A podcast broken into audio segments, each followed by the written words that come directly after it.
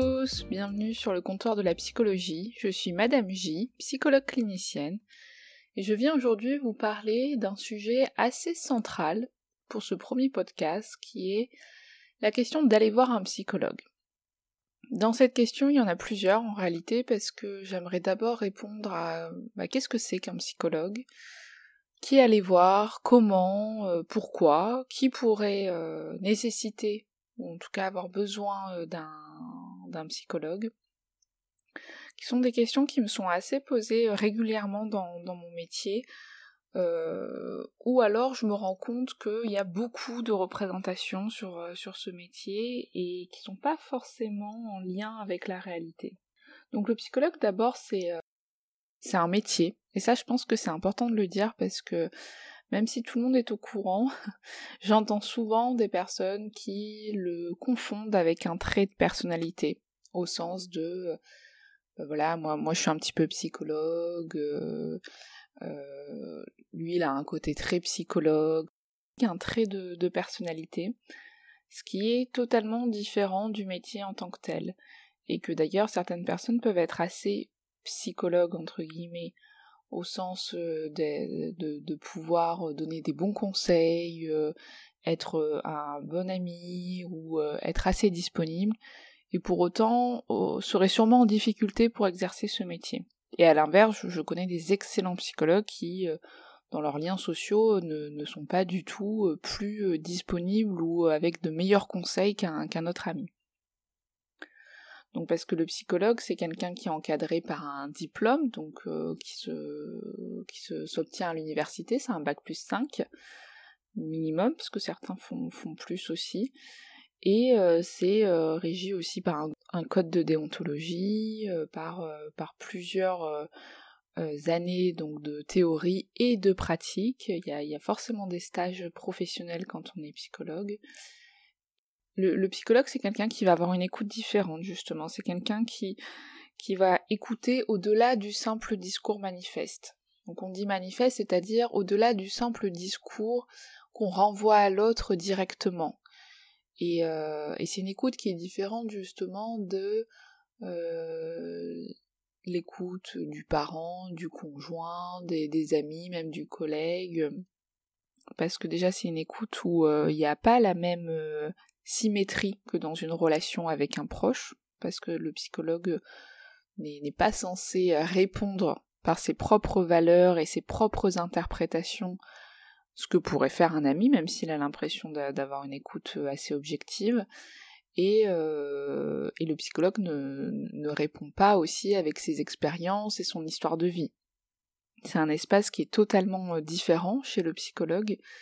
C'est une expérience en tout cas, où la personne qui vient consulter le psychologue se met dans une posture de libre association. En tout cas, c'est ce que le psychologue va essayer de favoriser. La libre association, c'est-à-dire je pars d'un point, je raconte un événement, et en réalité peut-être que cet événement il va me permettre d'associer sur d'autres histoires, sur d'autres faits de ma vie, et comme ça je me laisse aller dans mon histoire, je me laisse aller, et je dis à l'autre et je m'entends dire à l'autre ces différentes interprétations, histoire de vie, ressentiments. Le psychologue, c'est quelqu'un qui est dépositaire de la parole, c'est-à-dire qui réceptionne ce que dit l'autre. C'est important que ce soit un espace qui soit privé.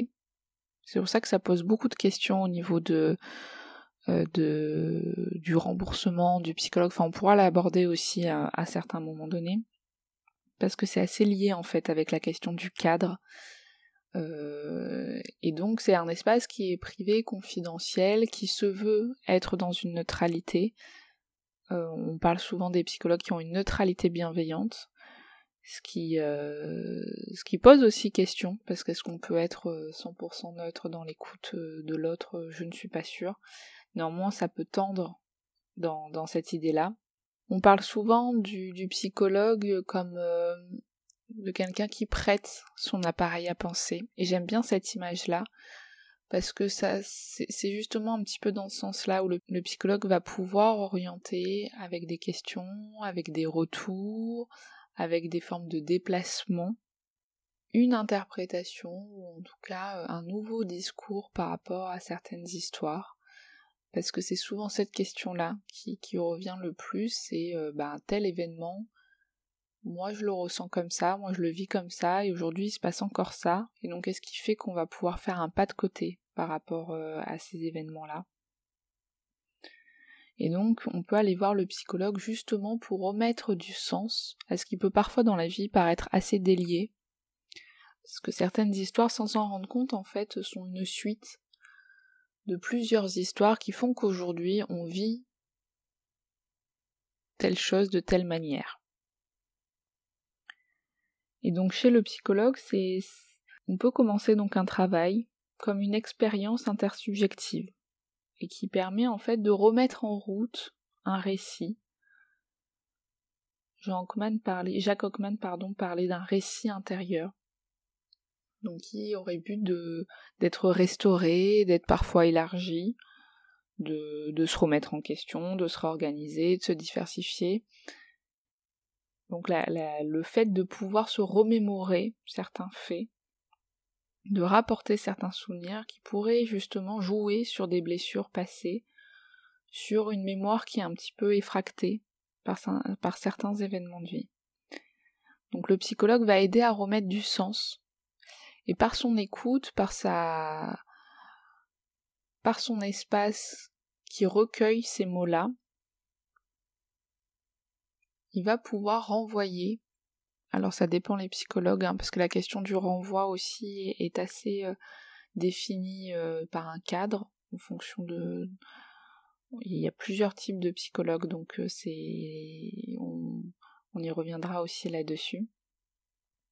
En tout cas, le psychologue peut renvoyer, même par son silence. C'est pour ça que quand je dis la question du renvoi, elle est assez complexe, parce qu'il y a certains psychologues qui ne sont pas bavards, comme on dit. Mais pour autant, le fait de réceptionner et que la personne puisse se dire et s'entendre dire et se créer ce discours-là interne, va pouvoir avoir un potentiel thérapeutique. Encore une fois, la question du potentiel thérapeutique est aussi complexe parce qu'on peut aller avoir un psychologue sans pour autant être directement dans un cadre thérapeutique, et on peut aller voir un psychologue pour commencer un travail justement beaucoup plus long. Enfin, il y a des thérapies qui sont plus brèves que d'autres, mais en tout cas c'est quand même une forme d'investissement et d'engagement d'avoir envie de s'engager dans une thérapie. Et donc le psychologue, il va avoir cette écoute-là avec une connaissance du fonctionnement humain, au sens d'une connaissance de peut-être plusieurs étapes de développement de la vie, de plusieurs capacités d'associer, et d'entendre au-delà du simple discours direct, ce qui en fait peut se rejouer à plusieurs reprises, ce que le patient peut ramener plusieurs fois. Le psychologue va garder aussi en trace ces histoires-là pour permettre aussi d'associer, permettre à l'autre de se déplacer et de s'interroger autrement que ce qui s'est toujours interrogé au cours de sa vie. Alors pour moi, on peut quand même aller voir un psychologue pour plusieurs raisons. Donc ça, c'est totalement ma représentation en tout cas, et de l'expérience que j'en ai par mon métier, des différentes demandes que je peux avoir, qui sont pas verbalisées comme ça, mais en tout cas que je traduis dans ce sens-là. C'est-à-dire qu'on peut aller voir, dans un premier temps, un psychologue pour reconsolider son système défensif, qui parfois a été malmené par certaines expériences, par certains événements de vie. Donc en fait, le système défensif, c'est comme un barrage entre la réalité interne et la réalité externe, d'une certaine manière. Et ce barrage-là, il est plus ou moins souple, pour permettre à chaque fois ce passage entre ce qui se passe à l'extérieur et ce qui se passe à l'intérieur, afin de pouvoir être en lien avec les autres, avec les événements, avec... C'est nécessaire en tout cas que ce passage existe, et en même temps des fois ce passage il peut d'un coup se retrouver trop perméable, il peut avoir du mal à filtrer certaines choses, ou alors des fois il peut être totalement fermé, ce qui peut donner un petit peu des ruptures entre ce qui se passe à l'intérieur et ce qui se passe à l'extérieur. Et pour chaque personne, on utilise une forme de palette de couleurs de défense, je vais le dire comme ça. Et c'est-à-dire que chaque couleur pourrait représenter des défenses, donc des défenses plus autour de l'impulsivité, de l'agressivité, du déni, de la tristesse, de la mise à distance, de l'isolement, enfin voilà. En tout cas, il y en a énormément des défenses et on ne pourrait pas toutes les citer. Et chaque personne a son lot de couleurs préférées, j'ai envie de dire, utilise plus ou moins certaines défenses. Et certains peuvent être en difficulté parce que justement, ils empruntent un petit peu trop la même défense. Et pour être dans une bonne santé psychique, il faut avoir une forme quand même de créativité où, en fonction des événements, on n'utilise pas la même défense. En fonction des événements, on peut être plus ou moins souple et que des fois on peut être en colère, des fois on peut être triste, des fois on peut être isolé, voilà. Et ces défenses-là, quand justement on va bien et qu'on les utilise de façon... qu'on arrive à se défendre dans la vie de façon différente, parfois, à certains moments, on est un petit peu bloqué dans une couleur, justement, une ou deux couleurs, qui fait que c'est quand même assez difficile à vivre au quotidien. Et ça peut être dû à un certain nombre d'événements qui ont malmené ce système-là, ou alors à certaines pensées, à certains passages de la vie, à certains changements. Et aller voir le psychologue, ça peut permettre un travail de réappropriation pour retrouver cette forme de créativité, de souplesse. Donc on va écouter le discours, on va pouvoir...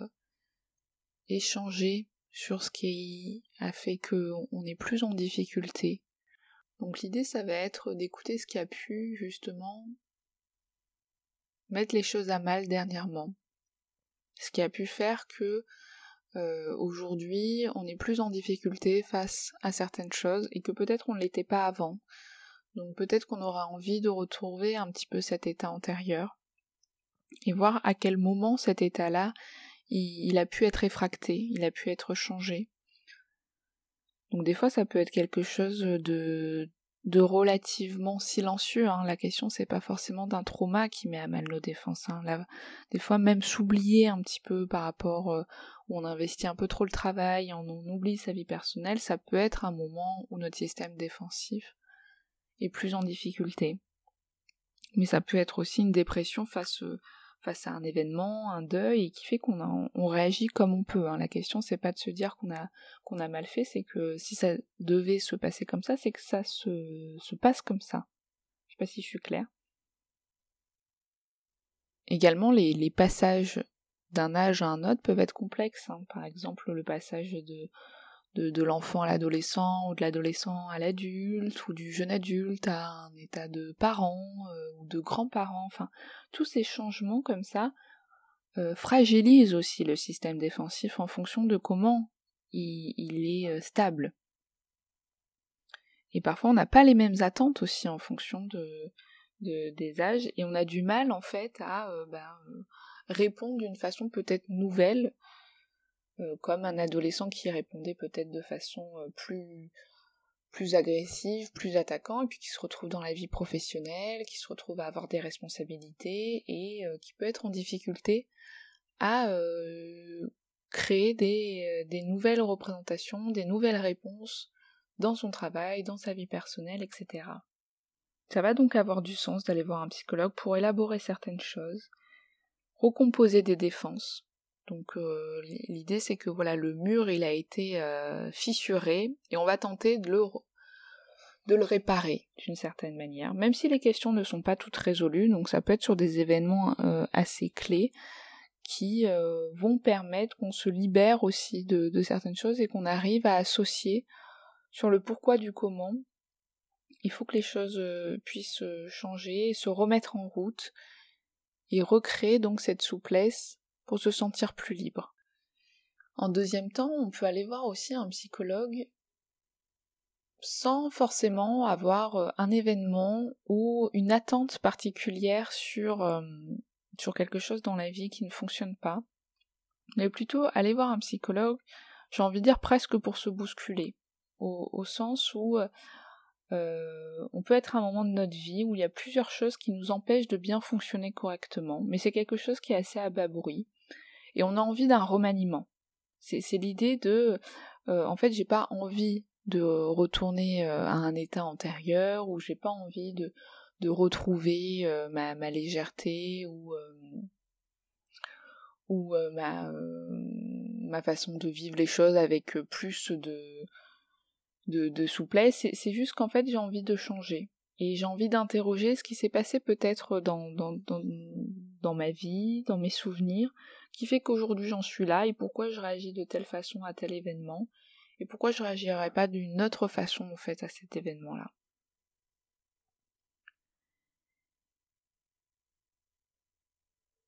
Et dans cette idée-là, il y a l'idée qu'on peut faire ce travail de se créer cette identité narrative.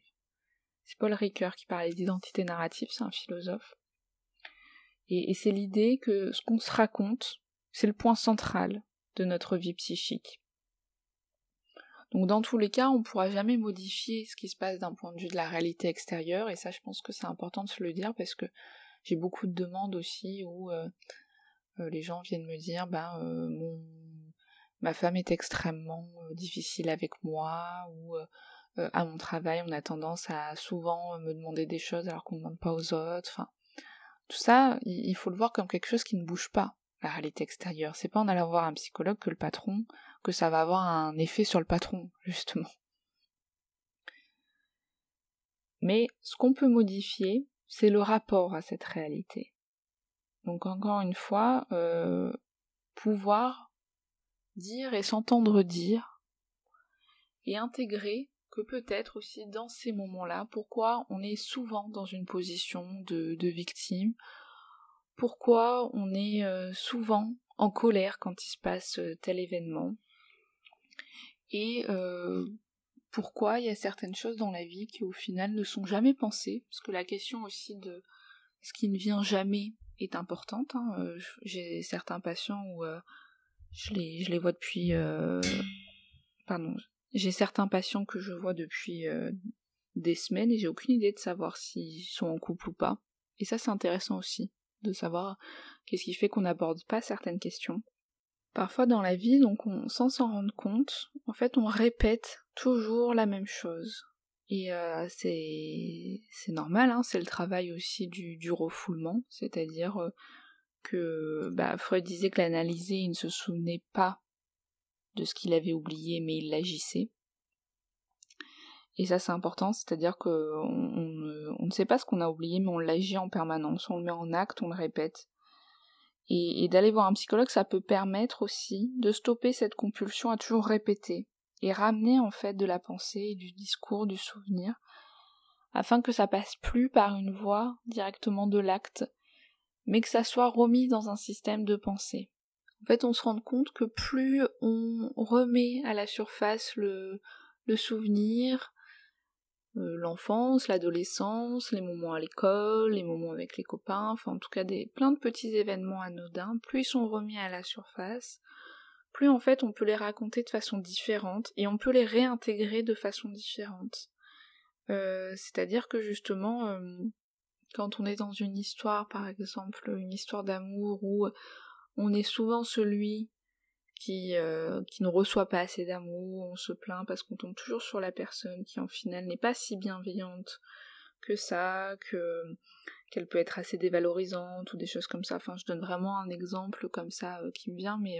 ça peut être plein de choses, au lieu donc d'être toujours dans l'idée de moi je tombe toujours sur des cons, des connes, je m'en sors pas, j'ai vraiment pas de chance dans la vie, en fait en ramenant toutes ces histoires, en ramenant sa position, et puis peut-être en interrogeant son premier lien avec les autres, son premier lien avec le père, avec la mère, son premier lien dans l'enfance, on se rend compte que peut-être on s'est construit aussi cette place de victime dans certaines positions, et que cette place de victime, elle peut aussi bouger. et qu'en fait, sans s'en rendre compte, on se met dans des positions où on entretient toujours la même place, parce qu'en fait, le familier, c'est ce qui rassure le plus dans la vie. Et donc le familier, même si c'est de la merde, on y retombe toujours. Parce que l'inconnu, c'est ce qu'il y a de plus effrayant, en fait, pour quelqu'un. Et donc, on préfère répéter des choses qui sont des fois néfastes, mais on connaît. Et le connu, c'est le plus simple. Et donc, aller voir un psychologue, ça peut permettre déjà de pointer cet acte de répétition et de se déplacer, et de se dire, mais qu'est-ce qui fait qu'encore aujourd'hui, je suis dans cette posture avec les autres ? Et qu'est-ce qui fait qu'aujourd'hui, j'arrive pas à aller ailleurs. Et en intégrant d'où vient aussi cette répétition, en intégrant qu'est-ce qui a pu se passer pour qu'on se construise comme ça, on peut avoir envie après de faire les choses différemment, et ça peut solliciter des rencontres différentes et une posture à l'autre qui est différente. Une fois qu'on a libéré la posture qu'on avait comme un mandat depuis des fois peut-être des années. Donc souvent on me demande qui doit aller voir un psychologue, et ça je vais être assez directe parce que j'entends souvent deux écoles, entre guillemets, enfin deux écoles, quand je dis école c'est en fait des personnes dans la vie courante qui me renvoient des représentations sur l'espace du psychologue ou le psychologue en tant que tel. Donc il y a certaines personnes qui ont l'impression qu'on va forcément voir un psychologue quand on est fou. Donc j'annonce directement, on n'est pas fou parce qu'on va voir un psychologue. J'ai presque envie de dire que les fous sont rarement chez le psychologue. Mais et je trouve ça d'ailleurs dommage parce qu'en fait ça ferme des portes à beaucoup de personnes qui ont l'impression que si elles sont pas dans un état de folie, elles ont rien à voir dans ce bureau-là. Alors que justement... ça peut... Je pense que c'est un acte assez sain d'aller voir un psychologue, et c'est quelque chose qu'il faut se dire comme un bon premier pas, de déjà se dire qu'on peut solliciter un espace pour soi. Donc voilà, plusieurs représentations autour de les psychologues. Je suis pas fou, pourquoi j'ai à voir un psychologue alors je suis pas fou, moi tout va bien, enfin... Donc voilà, il y a tout un petit peu cet espace-là. Et à l'inverse, des fois, il y a un peu l'extrême de certaines personnes qui me disent « Ah mais moi je suis totalement d'accord, tout le monde devrait aller voir un psychologue, c'est vraiment important de parler, même ceux qui vont bien, ils devraient aller voir un psychologue. » Alors qu'en fait, c'est pas le cas non plus. C'est-à-dire que certaines personnes ont un système... et de défense, de plaisir, de restriction, qui fonctionne suffisamment bien, qui est relativement bien constitué, et qui n'a pas besoin d'être interrogé. Et qui même ne devrait pas être plus ou moins creusé, parce que honnêtement, creuser, c'est pas si évident que ça, c'est déstabilisant, et pour certaines personnes, ça va avoir plus d'effets... Enfin, c'est pas que ça va avoir des effets néfastes, mais ça peut mettre plus en difficulté que ce qu'en réalité ils étaient à l'origine.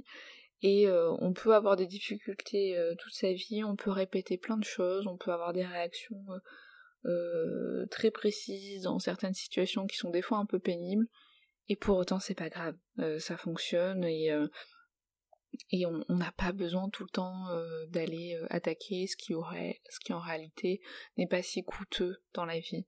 Je pense que pour aller voir un psychologue, c'est vraiment la question d'une forme d'économie entre une balance de ce qui coûte et ce qui au final est bien intégré. Et des fois là, dans la vie, c'est trop coûteux de réagir dans certaines façons de telle manière, et c'est trop envahissant, et là on peut aller voir un psychologue, mais certaines personnes, ça les envahit pas du tout d'être en permanence en colère ou révoltées par rapport à certaines situations.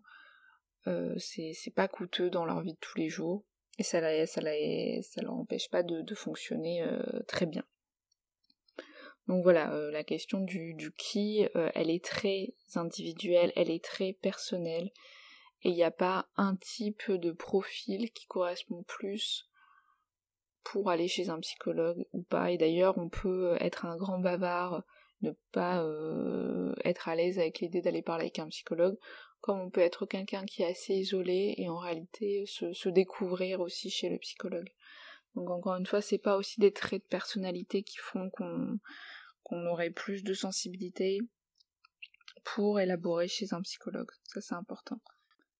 Alors il y a la question du quand aussi, où je vais être encore assez vague, parce qu'en fait je trouve qu'il n'y a pas forcément un moment qui peut être donné comme point de départ pour commencer un travail.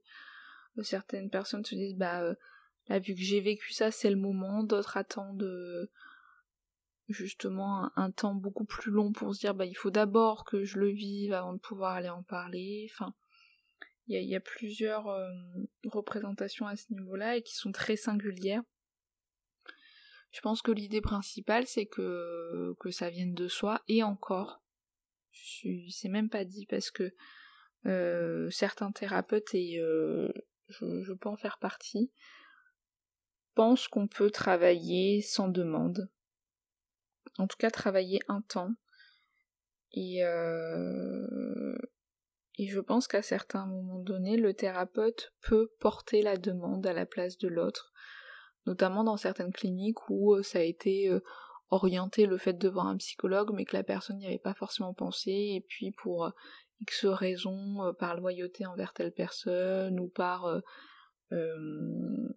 acceptation, se retrouve chez un psychologue mais n'a pas forcément une idée, une demande, et en fait ça peut être ok. Le thérapeute peut à un certain moment porter cette demande, ce qui n'empêchera pas que l'autre puisse l'approprier. Je pense que c'est ça qu'il faut penser, parce que il y a aussi plusieurs personnes qui disent qu'en fait on peut pas travailler sans demande. Moi je pense qu'on peut travailler sans demande, mais en tout cas c'est un travail de faire émerger la demande chez l'autre.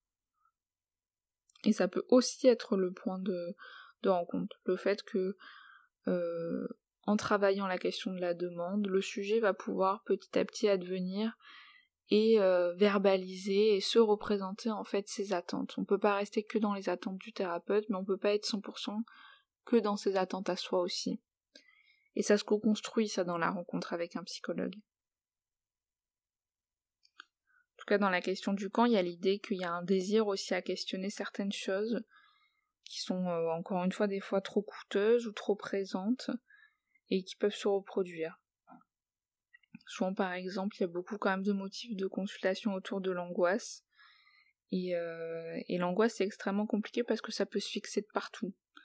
Et souvent, même on sait même pas que c'est de l'angoisse, mais en réalité, ça en est. Donc, même par rapport au poids du corps, donc certaines migraines, certains maux, peuvent être en fait des façons de masquer de grandes angoisses. Et même quand on vit des fois plusieurs fois les mêmes échecs, en réalité ça peut aussi être de l'angoisse, mais comme ça peut être totalement autre chose. L'idée c'est qu'il y a toujours une couverture face à tout ça, et que c'est aussi le rôle du psychologue et le sens que ça peut avoir d'un espace de construction et d'élaboration, c'est aussi interroger ce qu'il y a sous la couverture. Donc couverture c'est un petit peu la même représentation que le discours manifeste, donc vraiment ce qu'on me renvoie, c'est la partie émergée de l'iceberg, mais en fait ce qu'on va venir interroger c'est ce qui est sous l'eau, et parfois on se sent souvent triste dans certaines situations, ça fait un moment peut-être qu'on est en souffrance, mais en réalité la souffrance en dessous il peut avoir beaucoup de choses, il peut avoir une culpabilité, il peut avoir un isolement, une colère, des fois le corps il répond plus, et c'est aussi une forme de souffrance, enfin, vous voyez, c'est-à-dire que à chaque fois, un fait, une émotion, une façon de réagir, n'est pas collée toujours à la représentation qu'on peut en avoir. Et qu'en l'interrogeant, on peut se rendre compte que ça peut vouloir dire autre chose.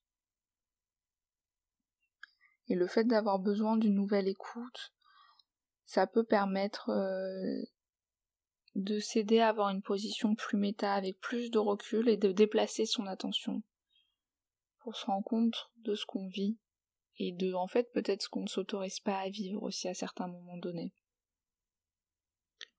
Et certaines personnes peuvent même me dire, j'aurais dû venir plus tôt, ou alors j'ai pris le temps, enfin certaines choses, et c'est ok, encore une fois, dans la question du quand, le temps subjectif est totalement différent du temps du réel, et on a chacun une temporalité différente.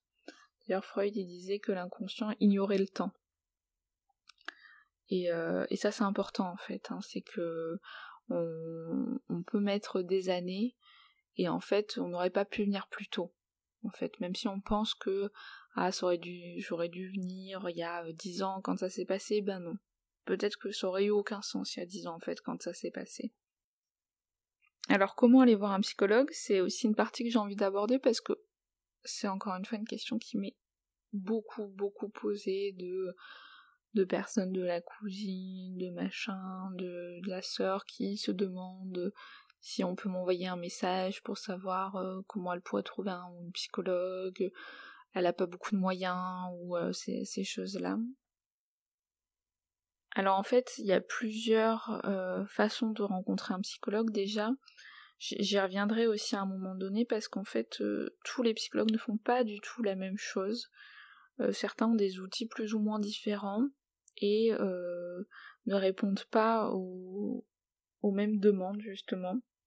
Et donc ça, je pourrais faire aussi un sujet sur la différence entre psychiatre, psychanalyste, psychologue, psychothérapeute, mais aussi après toutes les techniques que les psychologues peuvent proposer, comme l'EMDR, comme l'hypnose, comme une analyse, enfin un psychologue plutôt comme une thérapie analytique, enfin il y en a énormément. Donc déjà de savoir, mais en fait, si on a une demande, qu'est-ce qu'on cherche, qu'est-ce qu'on veut, qu'est-ce qu'on vient interroger pour déjà un petit peu plus s'orienter.